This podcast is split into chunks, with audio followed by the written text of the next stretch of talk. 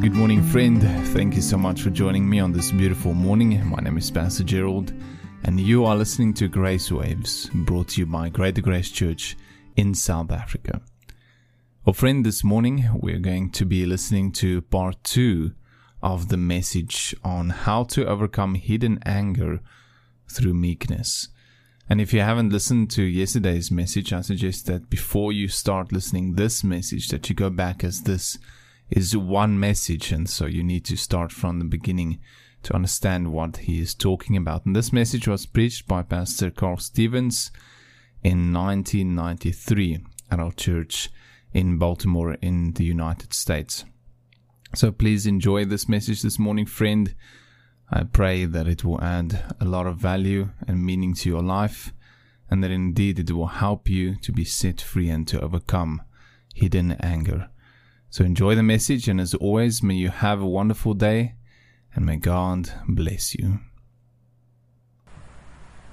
I beseech you by the gentleness and meekness of Christ. Meekness can be simplified as an attitude of eternal love demonstrated and culminated at Calvary with a broken heart for the loss so intense that Jesus Christ would take each one's place and give every individual mercy that would respond to his redemptive work by faith. This is what we call another dimension in growing in the law of faith in relationships. Jacob said to Esau, he said, I have a present for you. And Esau said, I really don't need it, but Jacob said, please receive it. Jacob wanted to bless Esau.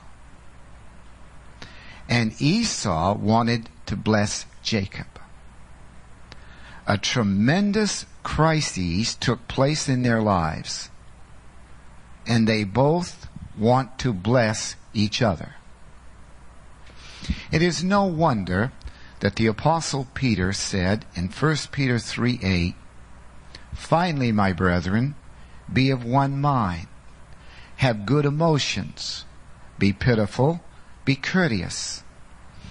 Never render evil for evil, but contrariwise blessing, that you may receive a blessing wherein you were called. For the eyes of God are over the righteous and over those that do evil. The Word of God says, never render evil for evil. Don't get infected because somebody else has been infected. Bless that person. You say, how can I bless somebody that has done me wrong? Colossians 3, 11b says Christ is all in all. The 12th verse says, put on as holy and beloved of God bowels of mercy. That means mercies in your emotions. Then it says kindness. Then it says humbleness of mind. Then it says long suffering. Then it says forbearance. Then it says forgiving one another as Christ has forgiven you. It says if any man have a quarrel with one another, forgive them just exactly like Christ forgave you it says, and above all things put on charity in the 13th verse of Colossians, the third chapter. But it says put on. So this is what happens. When a man is tempted by those that do wrong, he has to, by the law of faith in Jesus Christ, by fellowship with Jesus Christ's words, put away anger and put on Christ and he doesn't fulfill the lust of the flesh. Galatians, the fifth chapter and the sixth verse, the inspired word of God says, For in Christ Jesus there is neither circumcision nor uncircumcision. The reason that was written is because they were arguing in Paul's day in Galatia about circumcision, and some said you don't have to be circumcised, which you didn't. Others said you should be, and, but both sides argued with each other. And Paul said, circumcision availeth nothing, nor uncircumcision availeth nothing. But he says, a faith that serves one another by love. Then he says this, you did run well. What did hinder you? An argument? Job 6:24 says, "What doth arguing reprove or produce?" Galatians 5:7 says, "This persuasion came not from the one that called you." The eighth verse says, "A little leaven leaveneth a whole lump." So here's somebody, a whole church, that pre- presented themselves as Christians who started out in the spirit, tried to perfect themselves in the energy of the flesh, in Galatians 3:1, they didn't realize that they didn't receive the spirit by, by the law, but by faith in Galatians 3:2. And here's somebody, instead of growing in grace, arguing with each other about circumcision. Their persuasion came not from God, and their lives in the entire Christian community, they were being leavened by the argument. The purpose of what happened from Satan's viewpoint was designed to destroy individuals and the church fellowship.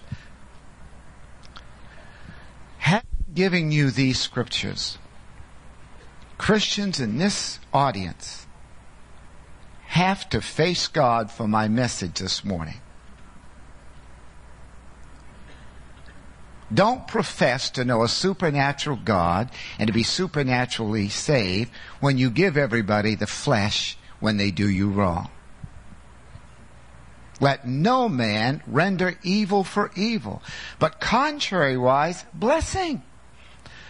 You bless your enemy. That's what the book says. Romans, the 12th chapter, in the 21st verse, says, Be not overcome with infected evil, but overcome evil with divine good. You overcome it through a faith that serves by love with divine good. Now, at this point, it is critical that I balance the principle of this message. In Matthew 6:14, we have what the Bible teaches is positional forgiveness. What is positional forgiveness?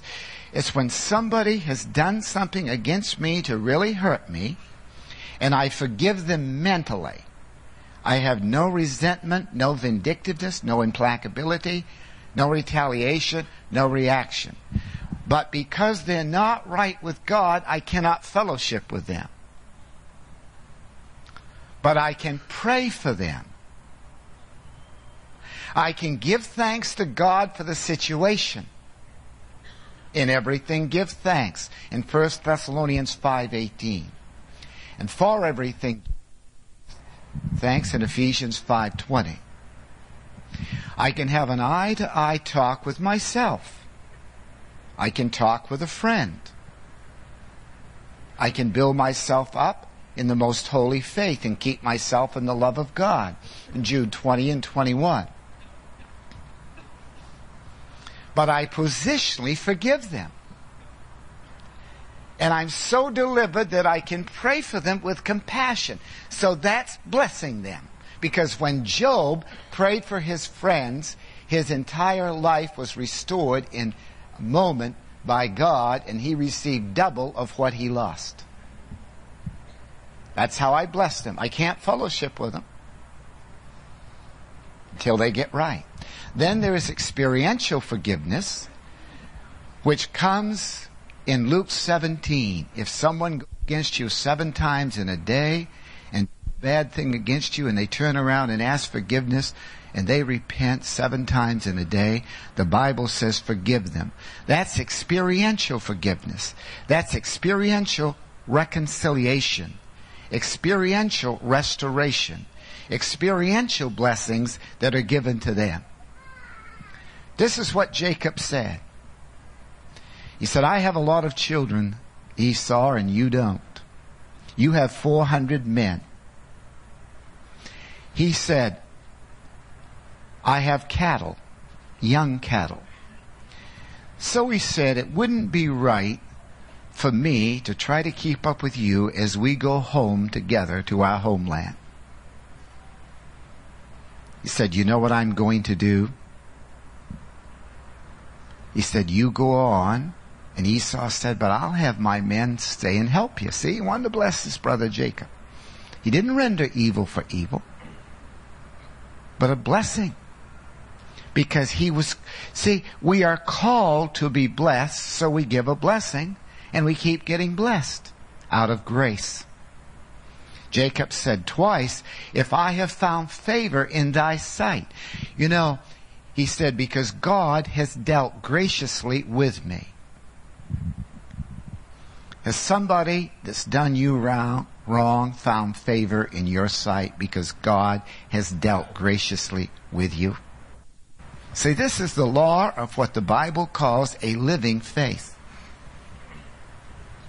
He said, I'm going to lead my children softly. The word means tenderly, carefully.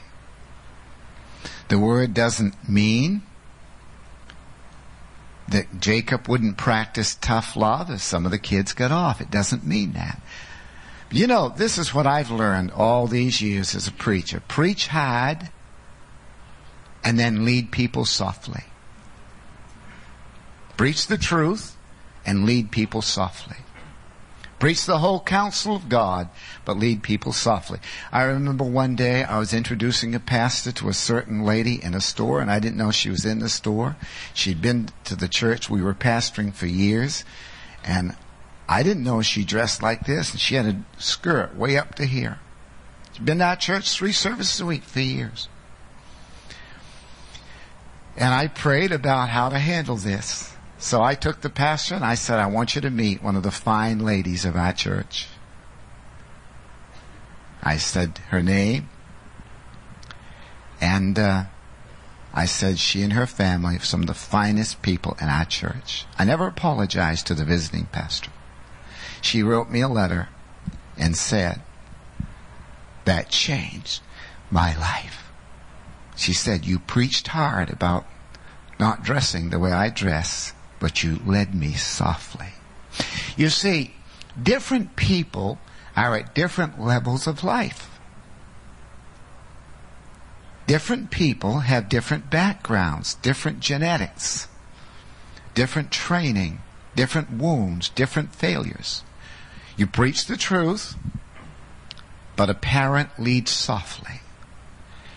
I think of our teachers who have to lead so softly. Somebody has to teach the first grade every year. And they say, this is how you do this. Mm, mm, mm, mm, mm. Next year, new group. Why can't they move on to the third grade? No. The patience these beautiful teachers have to have to put up with, with that, that precious young kids do not understand.